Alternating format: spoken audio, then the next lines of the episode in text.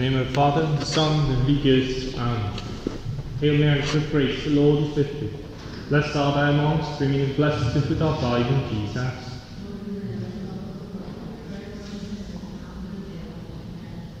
Saint Paul, in the name of the Father, the Son, and the Holy Ghost. Amen.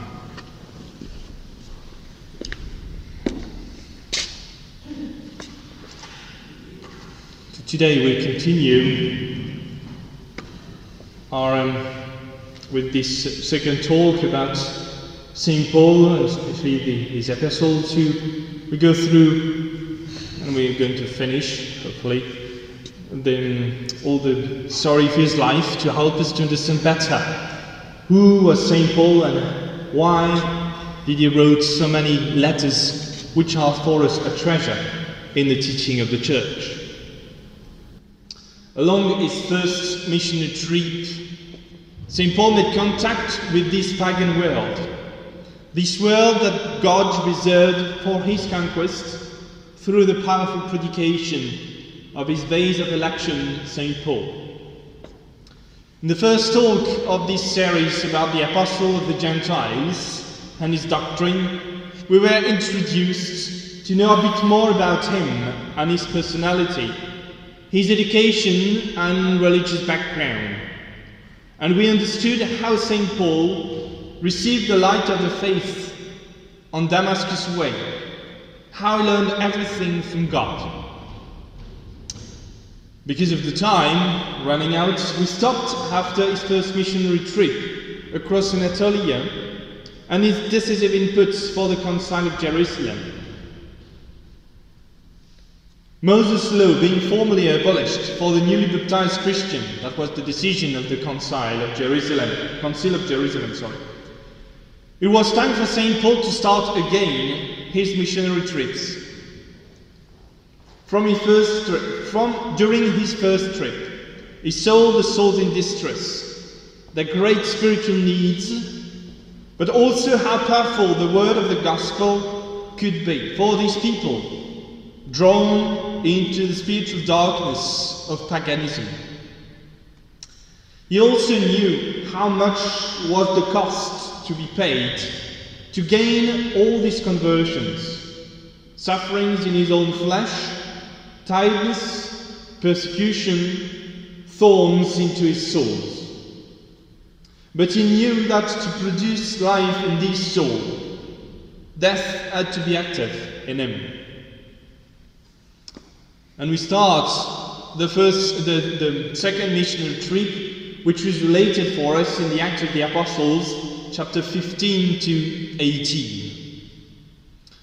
Through this second missionary trip, which is probably one of the longest, St. Paul visited the city, left Antioch as usual, went to Tarsus, his, his homeland, the city where he was born, then Derbe, Troas, Philippi, Thessalonica, Athens, Corinth, Ephesus, Caesarea, Jerusalem, and finally came back to Antioch. The first intention of St. Paul was to visit again the first Christian communities he founded during his first journey. Paul said to Barnabas, Let us return and visit our brethren in all the cities wherein we have preached the word of the Lord, to see how they do. Barnabas accepted without hesitation, but he wanted to take with them his cousin Mark, this same Mark that, if you remember, who renounced to follow St. Paul across Anatolia during the first trip and came back to Jerusalem while St. Paul and Barnabas were continuing their predication. But St. Paul refused that St. Mark came with them. And because of that, Barnabas left him to go back to Cyprus, his country. St. Paul went alone to Cilicia and started his mission again. From that point, we don't know anything else about Barnabas from the Act of the Apostles. But we cannot forget here all the things he did for the church at the very beginning. Since the very first days, he sold all his belongings and gave it to the apostles. It's also him, Barnabas, who introduced St. Paul to the apostles and to the church when they were slightly reluctant about his conversion. This apparent argument of one hour was to contribute the expansion of the preaching of the gospel across the Mediterranean Sea. Barnabas and Mark would go to Cyprus, St. Paul would be the tireless pilgrim of the gospel across Asia Minor and Greece. Instead of having his old companion, St. Paul took with him Silas. Silas was one of the prophets of the church of Jerusalem.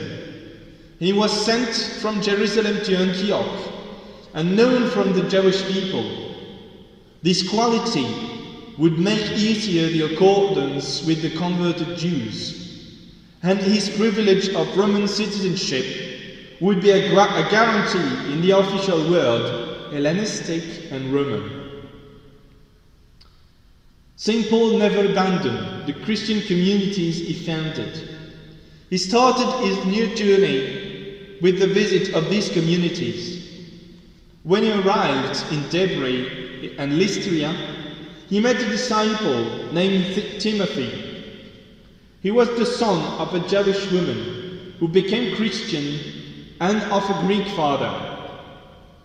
As he had good reputation, St. Paul decided to take Timothy with him to help him in his mission. He gave him the circumcision. Strange fact, isn't it? But don't get it wrong. Nothing here is in contradiction which was what, which, with what was decided during the Council of Jerusalem. In Jerusalem, St. Paul refused to give the circumcision to Titus to affirm the freedom of the pagans who converted. But for Timothy, who was born of a Jewish mother, he should have received circumcision at birth. In order to not be seen as a renegade and to be able to enter the synagogues with St. Paul, Timothy was given the circumcision. In those circumstances, as in many others, St. Paul acts himself as a Jew amongst the Jews. After visiting the first Christian communities he founded during his first travel, they went up north of Asia Minor around Galatia and Bithynia. We don't have many reports in the Acts of the Apostles about the predication of the gospel in Galatia, but the epistle to the Galatians is giving us a quick overview of how well welcomed was the apostle and how the relationships with the Galatians were full of gratitude and paternal confidence. And we can here quote a, a short excerpt from the, uh, from, from the epistle to the Galatians in chapter 4. Be ye as I, because I, I also am as you, brethren, I beseech you. You have not injured me at all, and you know how through infirmity of the flesh I preached the gospel to you heretofore. And your temptation, my flesh, you despised not, not nor rejected, but received me as an angel of God, even as Christ Jesus. Where is then your blessedness? For I bear you witness that if it could be done, you would have plucked out your own eyes and would have given them to me. The predication of the gospel to the Galatians was mentioned only with only with only few words in the Acts. Obviously, like St. Paul, St. Luke, who wrote the Acts, as we know, is moving quickly towards Macedonia, and the Holy Spirit is also pushing St. Paul. And a vision was showed to Paul in the night which was a man of Macedonia standing and beseeching him and saying, Pass over into Macedonia and help us. The mission in Macedonia, which starts with this divine appeal, was reserving to St. Paul some of his greater joys of his apostolate, joys that will, that will mostly be paid with a lot of sufferings and persecution.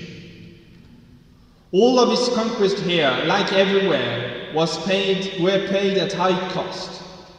But in Macedonia, the apostle was less contested and less fought. He never found in any other place than Philip's in Thessalonica an attachment to him which would be so devoted and faithful. Until that moment of the predication of the apostle, the greatest obstacle to his predication was the hostility of the Jews. In Philip's, in Philippi, sorry, difficulties came from other situations.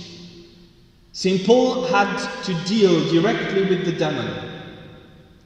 A young possessed slave who was predicting the future with a certain financial success for his master started to follow St. Paul's predication. And like, in, like for Jesus at his time, she was giving testimony of the truth of his predication.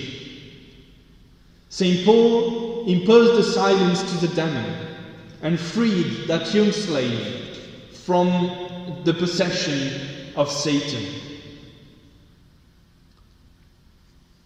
We can imagine how the masters were upset with this situation, seeing the source of their benefit going away. They accused St. Paul, Timothy, and Silas of preaching another religion. Immediately, the leaders of the city, worried the, about the public order, put them into jail. But during the night, a miracle happened. A earthquake moved the walls of the prison. The door opened, and the chains of the prisoners fell by themselves. The guard was so terrified and despaired, he was about to commit suicide. But the voice of St. Paul reassured him, as none of the prisoners escaped. Docile with the predication of the apostle, the man requested the baptism, and the day after, the leaders of the city came to free the prisoners. But proudly, St. Paul refused a hidden liberation. There is nothing to see, to, to, to be said about the sin itself of pride, because it's not. It was about justice. Because Silas and himself were Roman citizens. They were unjustly treated by the magistrates, and therefore they requested a public reparation, which was a great success for the, the spreading of the gospel because they were known of the people. They continued their trip to Thessalonica. This city was the biggest harbor of Macedonia. City of trade, Thessalonica gathered an important Jewish community, and St. Paul did not ignore that. As per his custom, he addressed these of his race first. For three weeks, on the Sabbath day, St. Paul and Silas uh, argued with the Jews about the Holy Scriptures. Through the Bible, the apostle was showing that the Messiah was to suffer and resuscitate.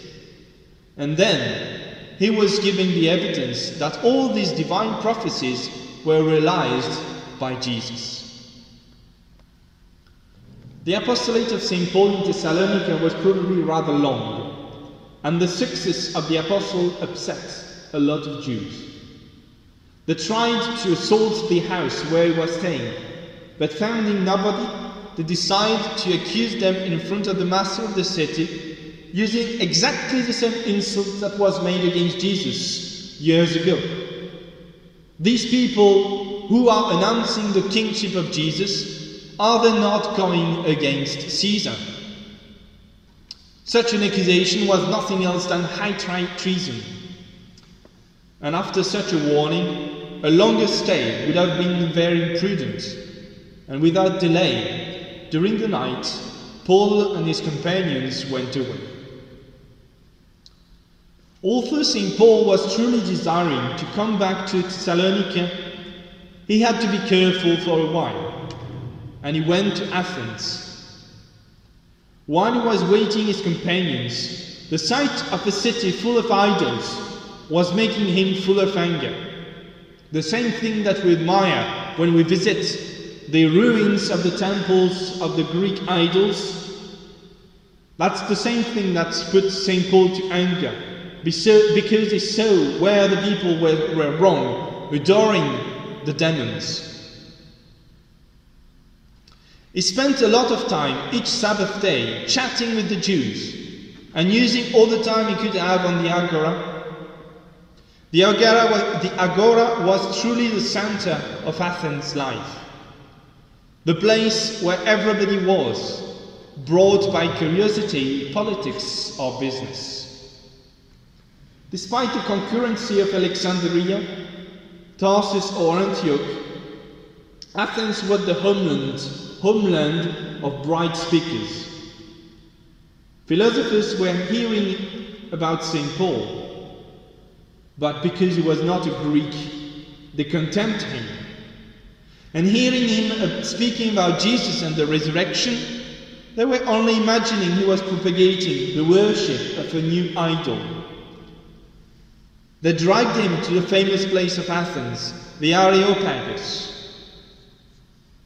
and the herald of Christ could not miss such opportunity that was offered to him.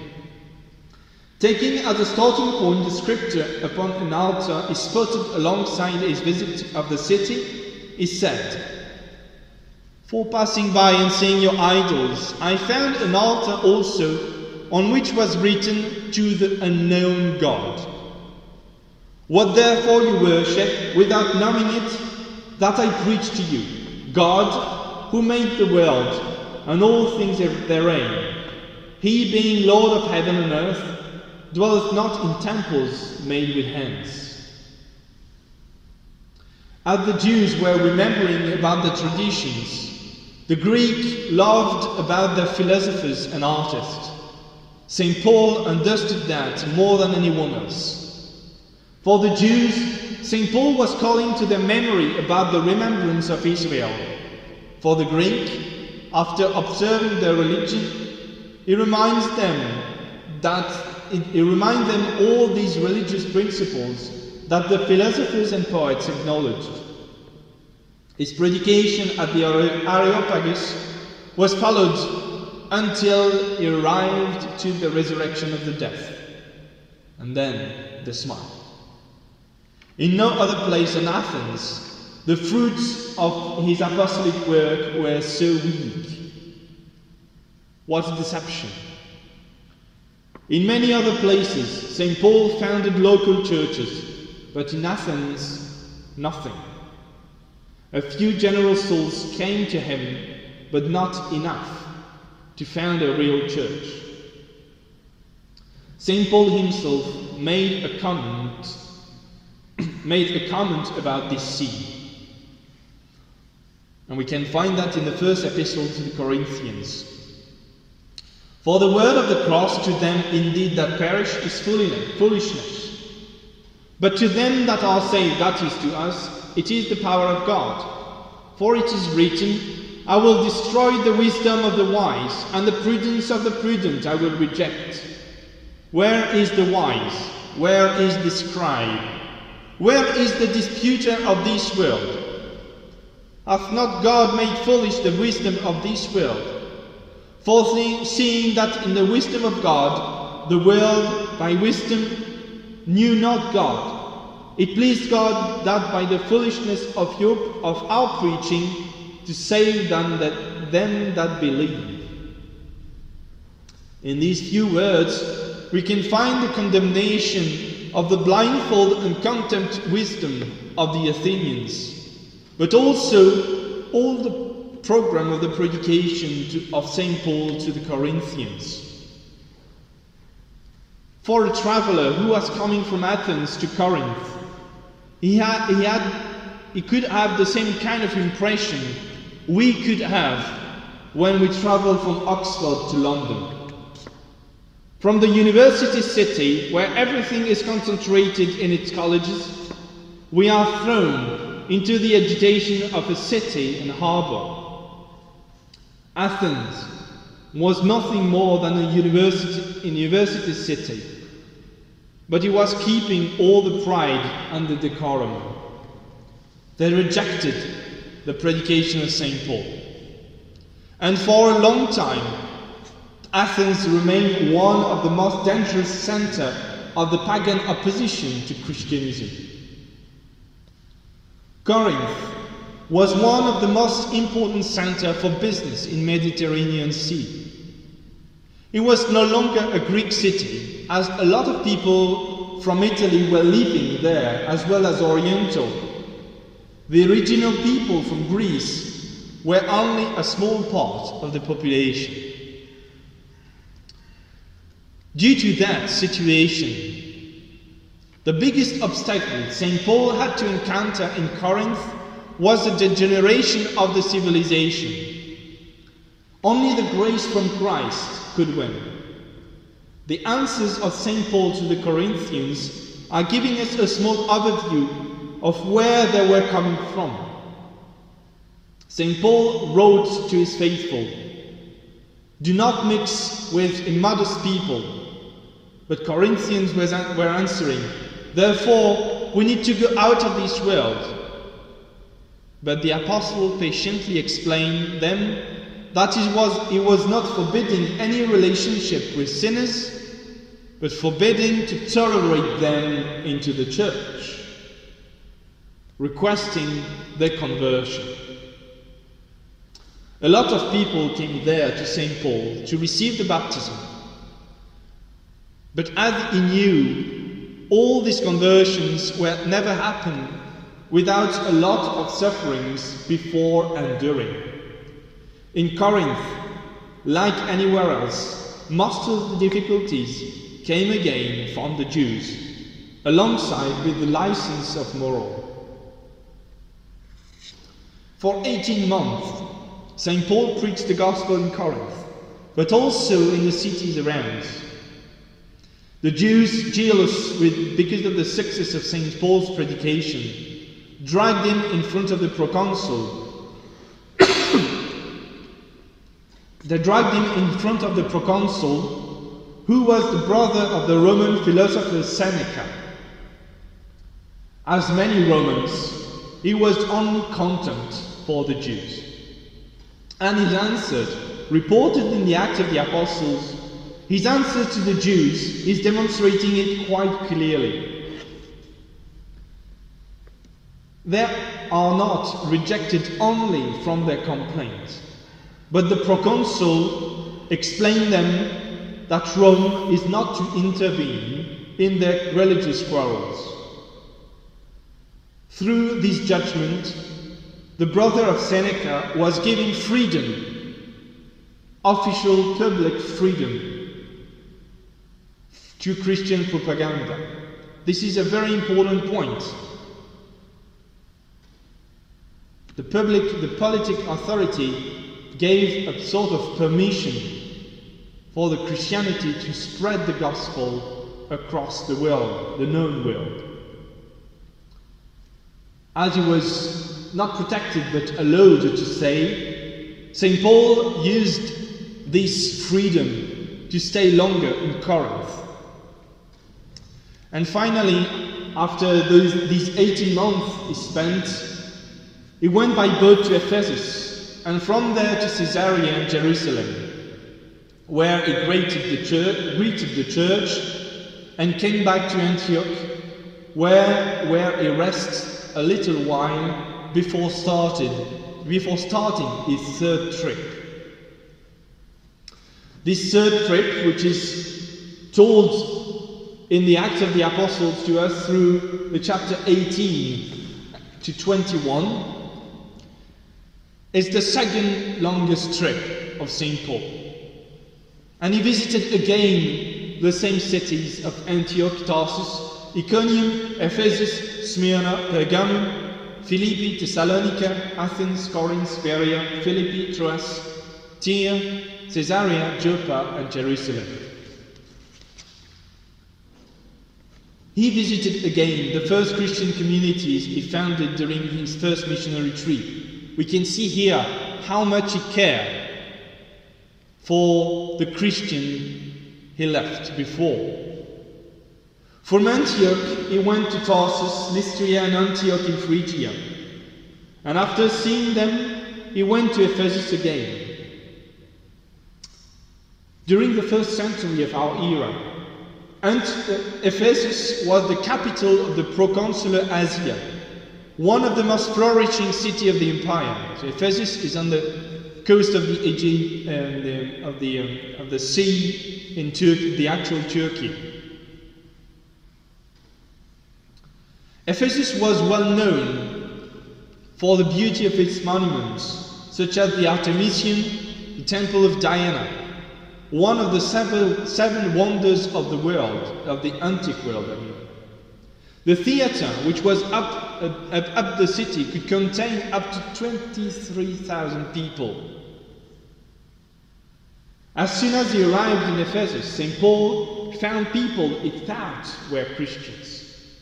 But asking them about the sacrament of confirmation, he realized that those people were not, who were calling themselves Christians, were not even baptized.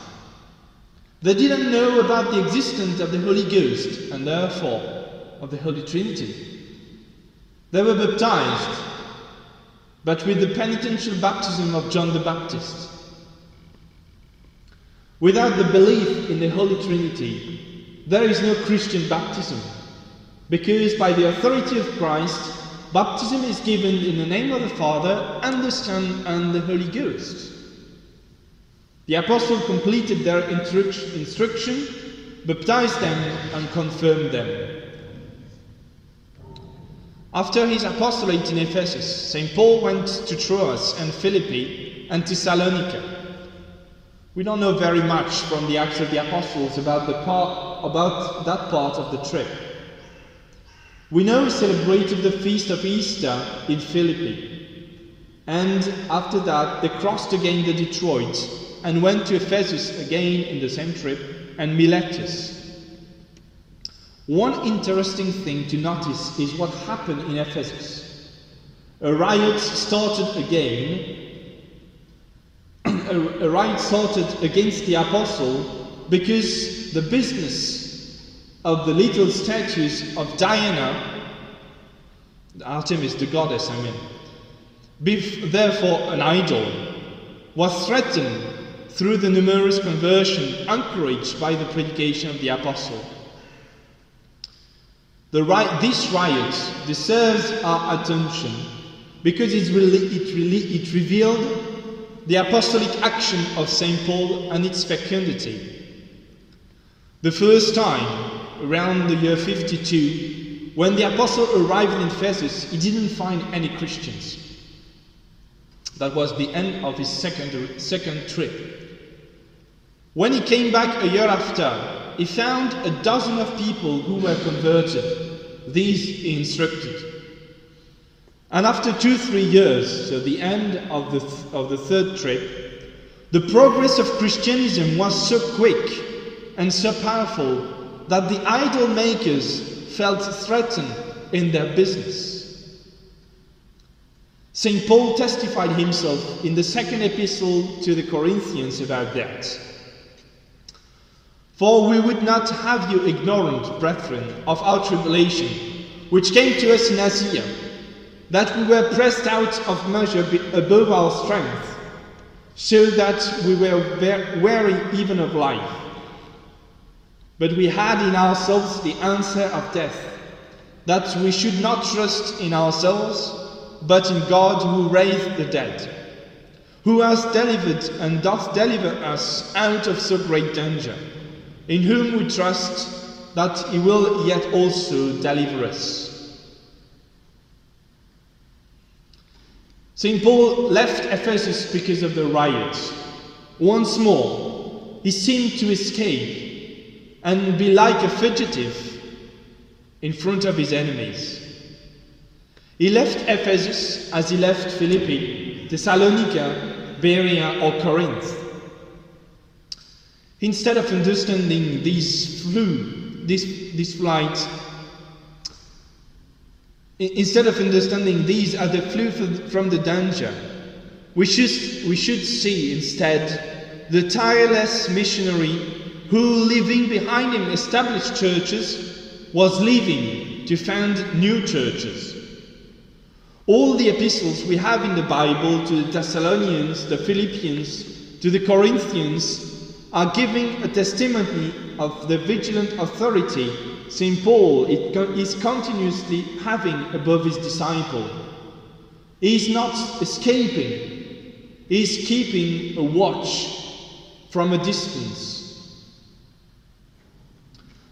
The conclusion of this third trip across Asia and Greece finished to Caesarea, where St. Paul stayed a little while, and then he came to Jerusalem. In order to demonstrate his faith to the law, and the teaching of the gospel, and also to purify himself, he made the vow of being a Nazarite. Nazarites come from the Hebrew word Nazir, meaning consecrated or separated. Those who put themselves under a Nazarite vow do, do so by adding unto themselves a degree of sanctity, as it says, until the time is completed he shall be holy. A person who puts himself under a Nazarite vow without designating how long he intends to remain as such, he is obligated in all that pertain to scriptures for a period of 30 days. This vow required the person to observe the following scriptures abstain from all wine and anything else made from the grape wine plant Refrain from cutting the hair of one's head, but to allow the locks of the, lead, of the head's hair to grow. Not to become ritually impure by contact with corpses or graves, even those as family members. After following this requirement for a designated interval, which would be specified in the individual vows, the person who may who would make three offerings a lamb as a burnt offering, a new as a sin offering, and a ram as a peace offering, in addition to a basket of unleavened bread, grain offerings, and drink offerings, which accompanied the peace offering. He would also shave his head in the outer courtyard of the temple in Jerusalem and then he would place the hair on the same fire of the peace offering. This word Nazir appears first in the Hebrew Bible in Genesis chapter 49, verse 26, which speaks of the blessings given to Joseph by his father Jacob. The word is translated in English prince, which, is, which could be inaccurate.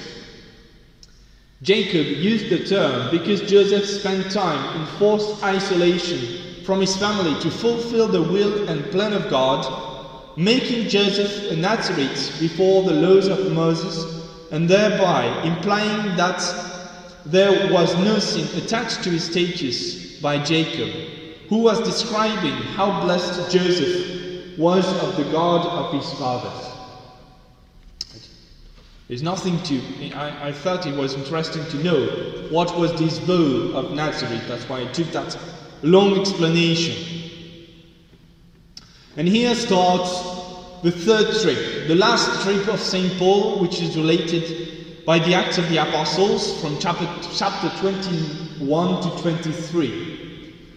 And this trip is to Rome, and St. Paul will be a prisoner.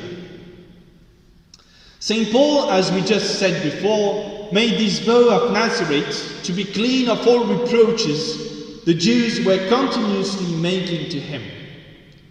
Following the advice of the priests of Jerusalem and also of St. James the Apostles, the, the first bishop of Jerusalem, he made himself all for all to avoid the scandal of the weak.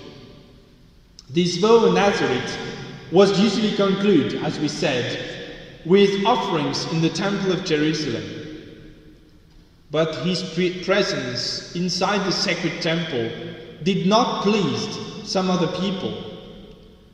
They accused him without any other evidence to bring inside the temple somebody who did not receive the circumcision. The St. Paul was dragged out by a crowd ready to kill him. But from the palace of the governor, which was just above the temple, Roman soldiers were watching. They arrested St. Paul and brought him inside the fortress. St. Paul requested the privilege to speak to the people, which was granted to him. In his speech, wisely St. Paul addressed the crowd a defense of himself, claiming that his entire life was under the sign of the law. He made himself persecutor of Christians, and nothing more than an apparition of Jesus on Damascus Way was needed to change him. In Damascus, it's an authentic Jew who introduced him into the church. And in the same temple of Jerusalem, a vision confirmed his mission towards the Gentile. The only mention of the Gentile was enough to start again the protest. And the Roman governor, not understanding a word of St. Paul's speech, thought that by scourging him, he will obtain some more answers. But St. Paul said, is it lawful for you to scourge a man that is a Roman and uncondemned? Which the centurion hearing went to the tribune and told him, saying, What are they about to do? For this man is a Roman citizen. And the tribune coming said to him, Tell me, art thou a Roman? But he said, Yes. And the tribune answered, I obtained the being free of this city with a great sum.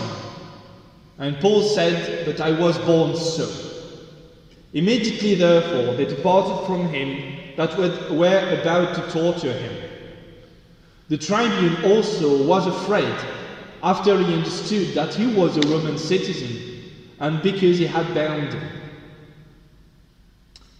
The day after, to, understand better that quarrel, the tribune ordered St. Paul to come and face the Sanhedrin and to explain himself.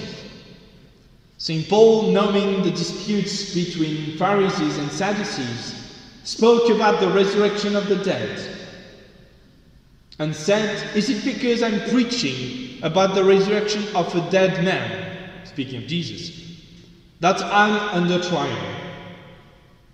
And this only question was enough to start again a violent discussion between the two parties the tribune, hearing that the ferocious debate was. Sorry, starting again.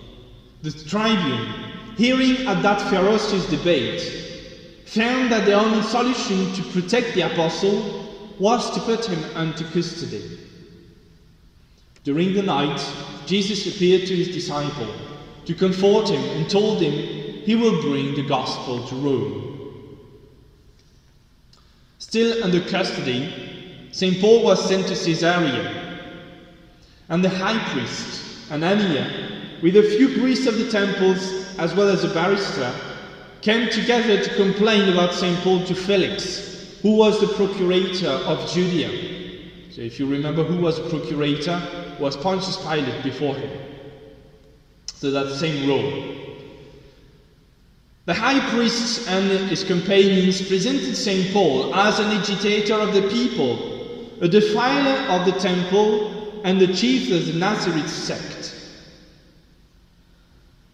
More or less the same accusation that was made by the Sanhedrin against Jesus, if you remember. But St. Paul answered to Felix and the high priest in the same way as he did in Jerusalem. His only crime, as he already proclaimed, was his belief into the resurrection of Christ. After a few times spent in custody in Caesarea, St. Paul finally appealed for the justice of the emperor. And although everybody there was convinced of his being innocent, as he called to Caesar, he was no longer in the power of procurator to stop the trial. St. Paul boarded a ship to go to Rome as a prisoner. But before he left, he preached the gospel until the very end. He said it's because of the hope of Israel that he was carrying these chains. To those who do not believe these last words of the apostles before left his homeland, St. Paul is opposing only one word. When did the Holy Ghost speak to your fathers by Isaiah the prophet, saying, Go to these people and say to them, With the ear you shall hear and shall not understand, and seeing you shall see and shall not perceive.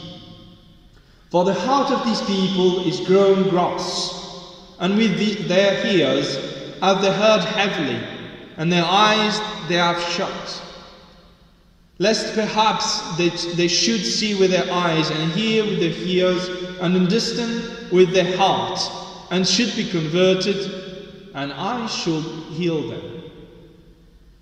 This prophecy is concluding the book of the Act of the Apostles.